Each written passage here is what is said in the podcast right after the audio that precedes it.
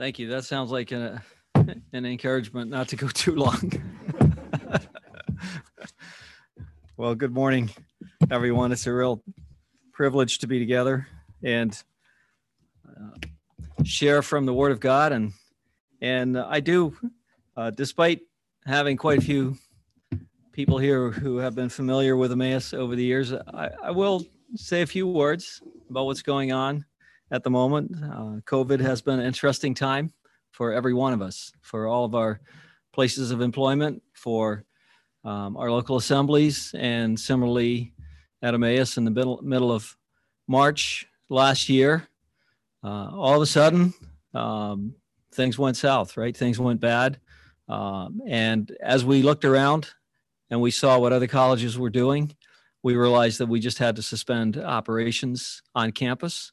And so uh, all our students went home, but thankful for Zoom, for Google Meetings or whatever other technology we were using, and for our very flexible faculty uh, who um, sort of instantaneously pivoted to teaching online. And so we were able to complete our semester. Uh, the, the teachers didn't love it. The students didn't love it. Uh, I didn't love having an empty campus. Uh, and so nobody's enthusiastic about how things have, have gone, of course. But we were blessed to be able to finish the semester. And uh, we weren't able to hold a commencement, but students did complete their work and receive their degrees. And uh, Lord willing, this spring we'll have a, a double commencement for the students from last year and this year in a, in a large space. So we're thankful that the Lord has allowed us to continue. We continued. Uh, we continued this fall in person. We opened up again. We received our students.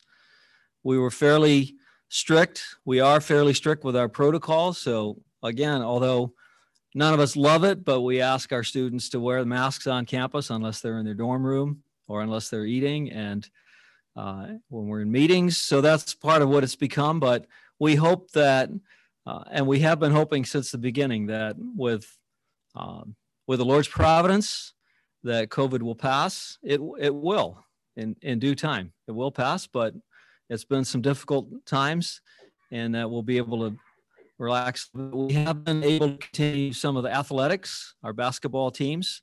Uh, some of them, there were a few kids who got COVID or got exposed to people and we had to suspend for a week and then go back so but nevertheless uh, even this week they were in uh, kansas the, the ladies and the men playing against some other christian colleges and universities. So we're, we're thankful that there's a measure of student life and fellowship. So we we have a lot to be grateful for. And you know most of all of course our our passion is to keep teaching the word of god to keep uh, the discipleship the mentoring that we love to do. So I just thought I'd say a few words about, again, about what makes Emmaus the special place it is. I'm, I'm always encouraged. Anywhere I go when I meet people who went to Emmaus, whether it was 1955 or 1970s or recent graduates, and they they tell us and they announce you know this was one of the best years of my life. It was the foundation. It was something i built on. And that's that's our our great desire for our students. That's why i'm personally there. I'm not a quote theologian. I mean we all are in a sense. The lord's given us his word but i wasn't trained in biblical education. I didn't go to emmaus. I'm a chemical engineer who, after 30 years of working in industry, the Lord called me to work at Emmaus. I'm thankful for Mrs. Stratman, who helped us start the business program at Emmaus uh, in the year that I wasn't there yet, and then continued for a number of years. And so then I began teaching there in the business program that the Lord allowed us to start. So we have wonderful kids who are now graduating and serving in local banks and other businesses as well as people who are in youth ministry and camp ministry who are, you know, going through the Bible curriculum only. But in every one of our programs, the Bible is foundational and core to what students study. And then we've been able to add these secondary majors, which has been really wonderful. And I get feedback in our local city in Dubuque where I, I meet and mingle and serve on a, on a board with some other community leaders who are not believers, a lot of Catholics and other people, but they say, wow, that kid that works in my bank, you know, that's one of your graduates and he's doing a great job and he's a great testimony. And I hear that through other social agencies and ministries, as well as uh, there are students who graduate and have gone into pastoral roles in churches in our region. Uh, and so we're, we're thankful for that. We love the assemblies, but we're thankful if a student comes, they find us on the web, they come, they study the Bible, they graduate, and they go serve the Lord in some place like that. So we're so blessed with that. There's, I would say there's, there's three distinctives at Emmaus that we hang our hat on and we promote on our webpage. And the first one is Christ centered education. Christ centered education. We aspire for our entire campus in Dubuque to reflect the Lord Jesus Christ in everything we do. And that includes, I mentioned athletics. Yes, we want to have winning teams, but no, we don't care if we're the conference champions or whatever. That's not the point of athletics. Through through those, we have an opportunity to serve and teach people and teach them the the art of living together. Uh, I was an assistant soccer coach for the first couple of years at Emmaus when I was teaching, and it was just a wonderful experience of traveling with the guys. Uh, I drove the bus for a couple of years, and you just get to know each other in a closer way. When you lose, when you win, you cry, you rejoice, whatever you. The guys didn't cry too much. The girls cry, but you know what I mean. And so, our uh, our entire social environment is uh, designed and aspiring that the Lord Jesus Christ will be reflected, and that when students leave, not only will have they have learned the Bible in their head and hopefully memorized it, as our brother was saying. How many verses was it that you had to memorize? At least 160. Okay, there, there you go.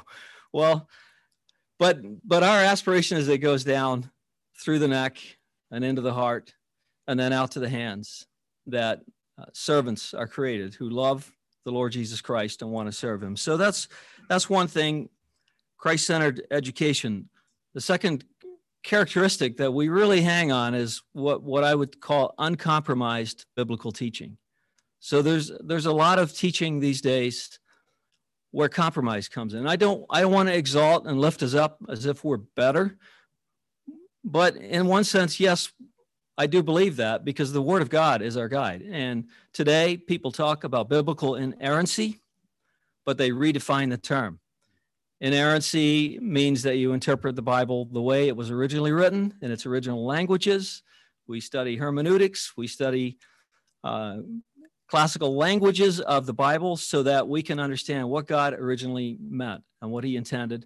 And when it comes to things that are impacting society today, such as um, uh, the, the sexual revolution and the gay agenda, uh, there are places that now weave that in through corruption of the word of God and make it sound as if it's biblical. And we'll still say we believe in the inerrancy of Scripture, but they believe they have the right to reinterpret uh, what those words mean, what some of those thoughts mean.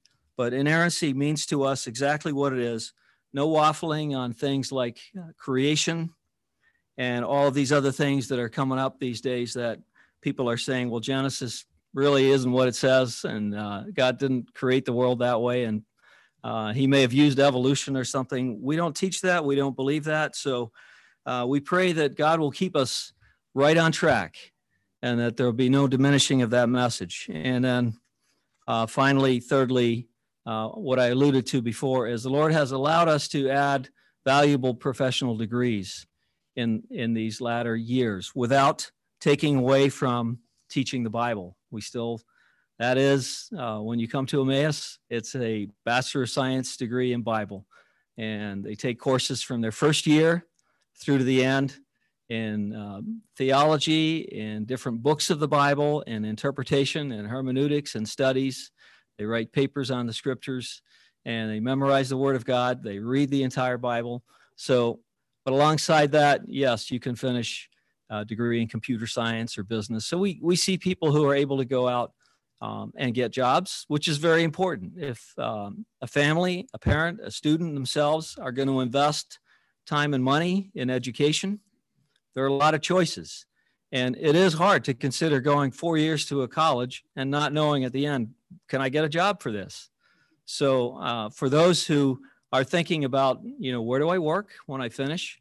Uh, Emmaus continues to present a great option, as well as for those who just want to come and study the Bible for a year or study for four years. Uh, we have um, something like 15 to 20 percent of our students go on to graduate school, including seminaries such as Dallas Theological Seminary and others. And so we we're thankful, we rejoice in that too when we see people wanting to go further and deeper into the Word of God. So that's just a few thoughts, Christ-centered, uncompromised biblical teaching, valuable professional degrees, and we we trust that God will continue to bless as He has done in the past. Again, I love to hear those uh, stories, those instances of people saying that it was such a great year, it was the best year, and that the Lord used it in in your lives. And I trust that continues to be true here. Well, let's turn to the Gospel of John,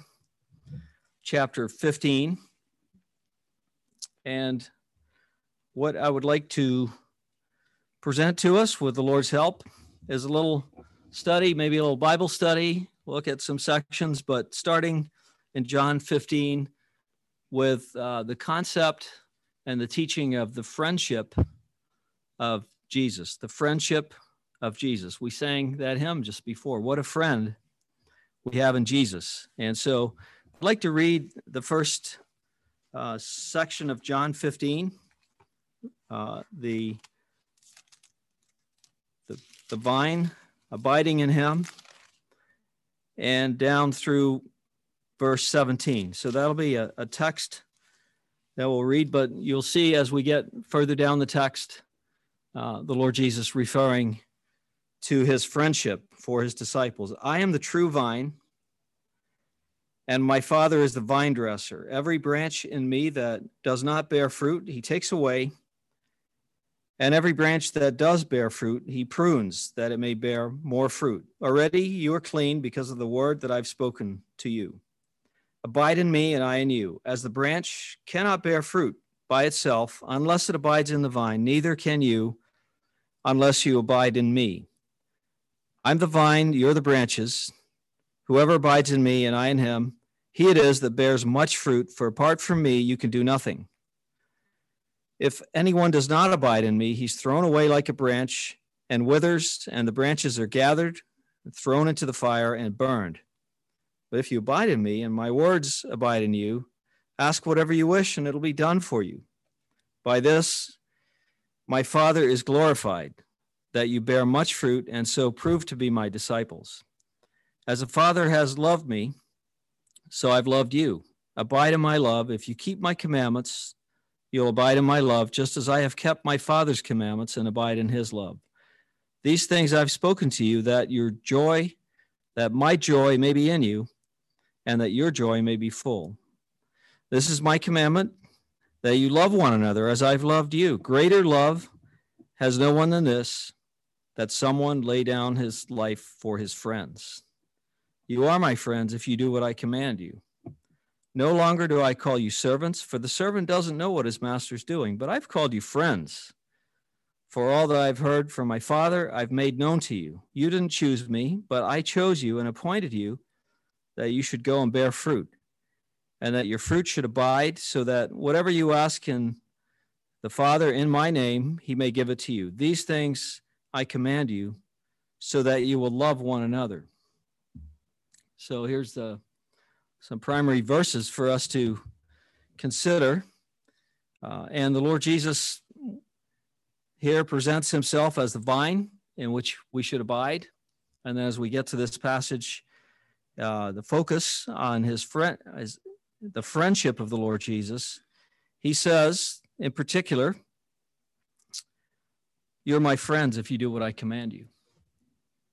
You're my friends if you do what I command you. And I think um, the link to the beginning of this passage is that we can't do what he commands us unless we abide in him. So, so I wanted to read this entire passage, but as we sang before, can we find a friend so faithful who will all our sorrows share? Jesus knows all of our burdens. And so we're thankful that we have uh, the resource of prayer to come to the Lord Jesus in prayer and to bring our burdens to Him. He wants to be our friend. Now, uh, there's some Greek philosophy, a guy named Aristotle, not God, but he's nevertheless he said some wise things, and he I, I thought, okay, this is this is interesting as we think about friendship. He characterized three forms of friendship, three kinds of friendship, and uh, friendship of utility, friendship of pleasure, and friendship of virtue. So, all right, we're getting into the thinking of old time, an old Greek person, but um, where does the friendship of the Lord Jesus fall? So, just for a moment, you think about the friendship of utility. What that means is you're friends with someone because it serves your purpose. Maybe it's because you have a job with that person, or because you want something from them, or because they can get you tickets to the Super Bowl. So, friendship of utility is I get something out of it. I get something that I want. And as soon as I don't need that anymore, I have no purpose for that friendship.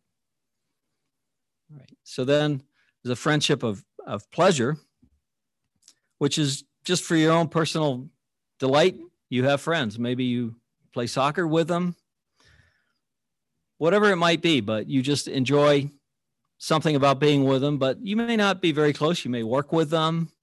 And so you associate with friends like that. But when you disassociate with them, there's nothing lasting about it either. And then this, this third type, uh, as contrast to the others, is what he calls a friendship of virtue. Uh, people share values and principles that are kind of of a high moral nature. So friendship is is um, is not based on anything that I get, but it's two way and it's mutual. Well, interesting thoughts. The friendship of the Lord Jesus. I'm glad that it's not dependent on my virtue. So even as we think about the different kinds of friendships that philosophers in the world might identify that uh, the highest level of friendship that the world, uh, that a philosopher can present to us is a friendship based on mutual virtue. But as I come to the Lord Jesus, uh, I'm so thankful for his friendship and for his gracious offer of friendship and for his uh, description of what it means to abide in him. And so, even though he says, You're my friends if you keep my commandments, that ultimately his love and friendship for us is not based on my virtue. Because any virtue that we have may show temporarily. And if we have any virtue, if there be anything of praise, any virtue, as the Apostle Paul writes, really it's the power of the Holy Spirit working in my life. Uh, in and of myself, as a human being in the flesh, unsaved, a natural person, my virtue is not something that God would appreciate. All our righteousnesses, as he says, are as filthy rags. So we have little to offer him unless we abide in Christ, unless we take to heart what it what is written in those earlier verses in this section of abiding in him. So nevertheless, friendship with the Lord Jesus is related in some way, in other words, to uh, obedience. Obedience and love for God are core messages of the Old Testament, of the scriptures, of course. Uh, from Deuteronomy on, the Lord Jesus asks his people to love the Lord your God with all your heart. And then he gives them the commandments. And he says to the people of the Old Testament, uh, although they were not successful in following it, but he says, Here's my law. I want you to love my law. I want you to express your love for me by doing your best to follow the law. Of course, they weren't able to fully do it, but some did. And we read like in the Psalms, where David would say, Oh, how I love your law. And Psalm 119, is, is a long exposition of the Word of God and the love for all the statutes and precepts and everything that God has placed. But that's that's the best they had. They lived by faith. They had the law, and and God looked for them to obey Him, and their sins were covered by the, the blood and the work of the Lord Jesus. But they only had types and shadows. They only had sacrifices they could offer to look forward to that. So let's look at um, Deuteronomy 6, verse, verse, a few verses there. And we'll just thumb through a few verses because the friendship of God in the Old Testament, it's not, it's not a, it's not a frequent, frequently referred to item, but we'll look at some of the, the places where it's mentioned. So, um, first of all, I just wanted to refer to Deuteronomy and those verses in chapter 6, verses 4 to 7. This is what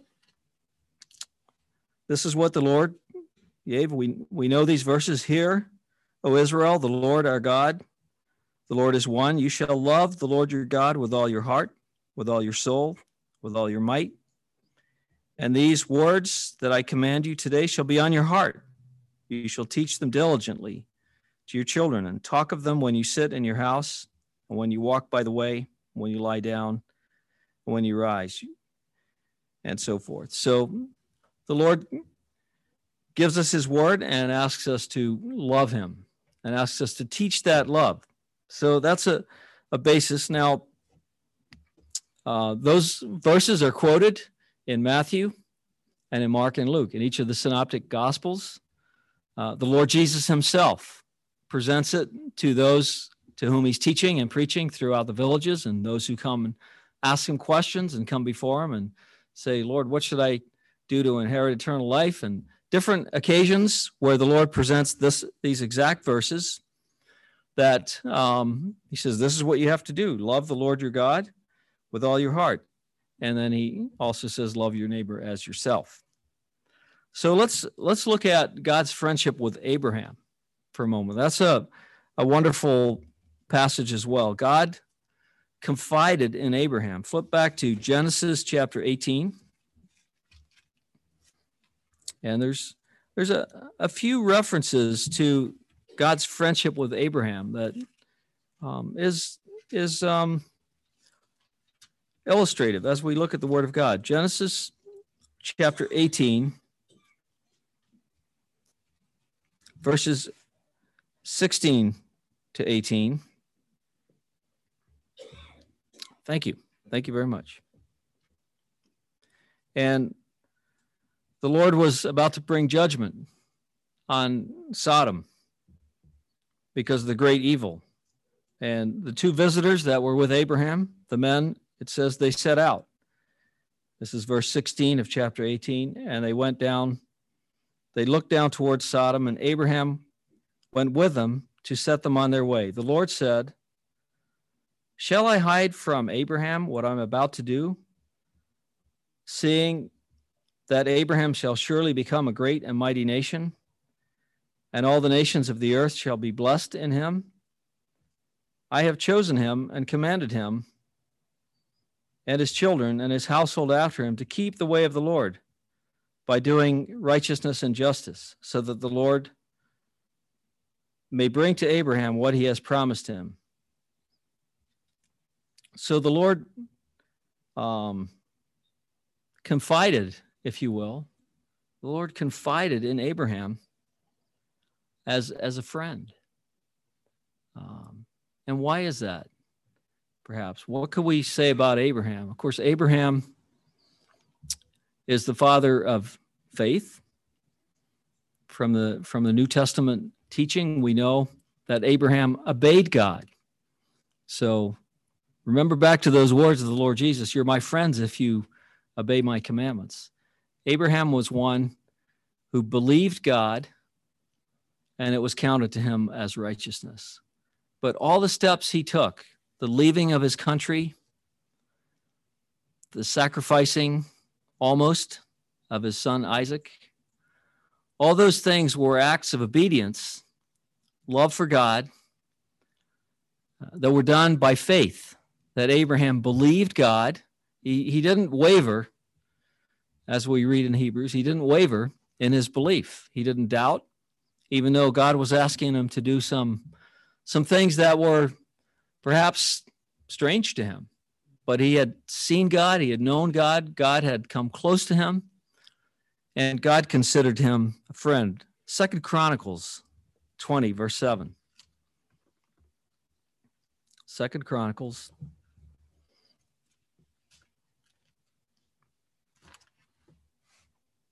chapter 20.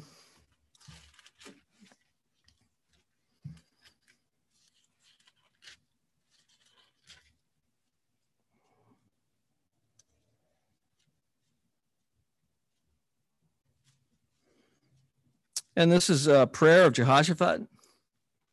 And we won't read more than the, the verse I'm focusing on.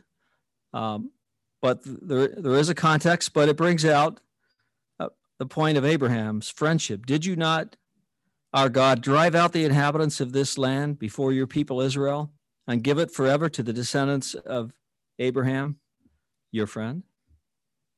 Isn't it amazing that generations later, that this king who stood before the people, appealing to the grace and the power of God, that this, this knowledge of who Abraham was had, had descended down.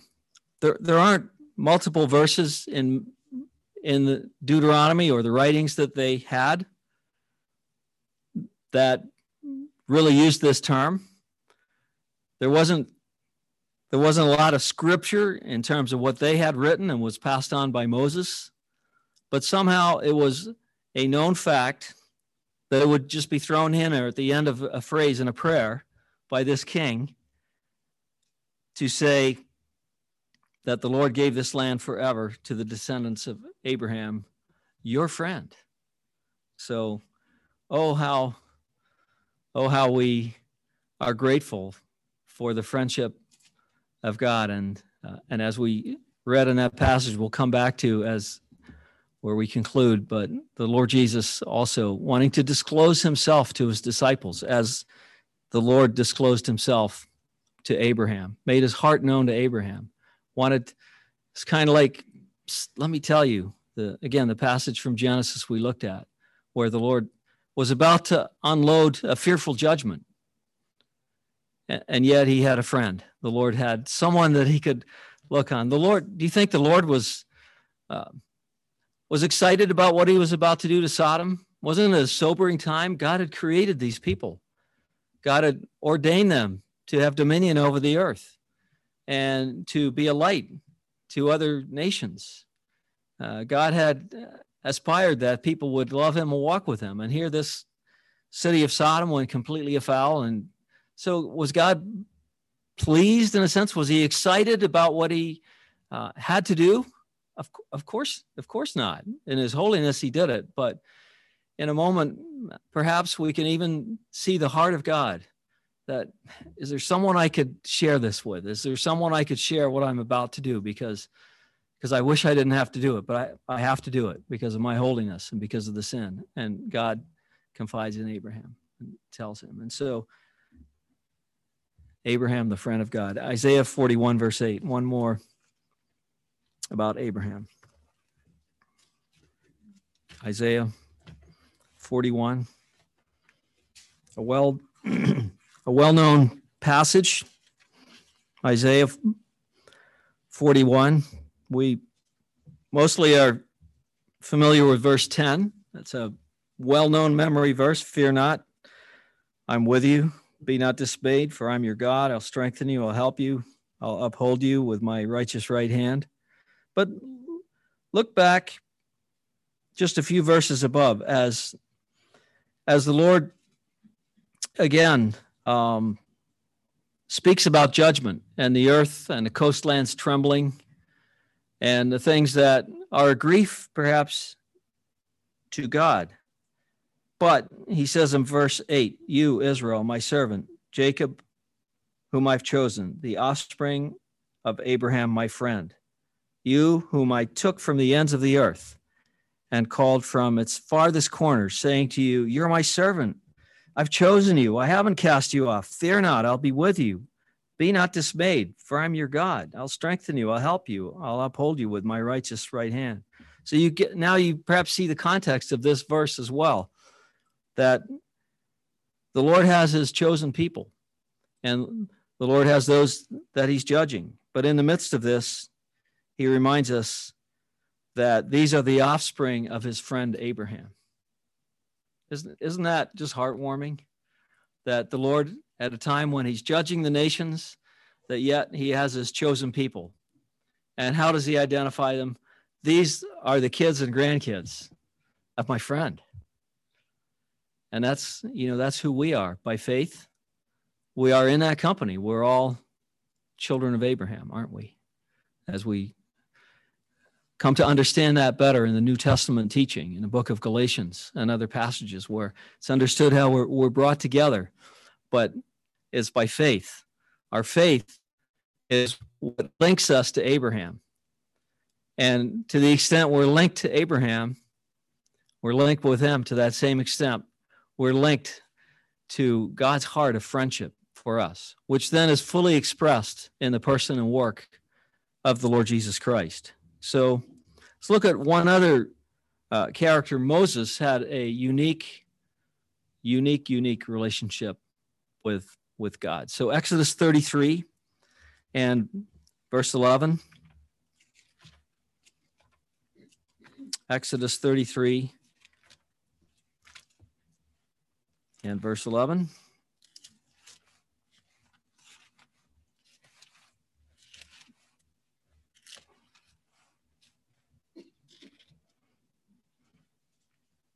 And this is Moses. And this section from verse uh, 7 and on is Moses in the tent of meeting. And um, we'll just read from verse 7. Uh, now, Moses used to take the tent and pitch it outside the camp, far from the camp, and he called it the tent of meeting. And everyone who sought the Lord would go out to the tent of meeting, which was outside the camp. Whenever Moses went out to the tent, all the people would rise and each would stand up at his tent door and watch Moses until he had gone into the tent. When Moses entered the tent, the pillar of the cloud would descend and stand at the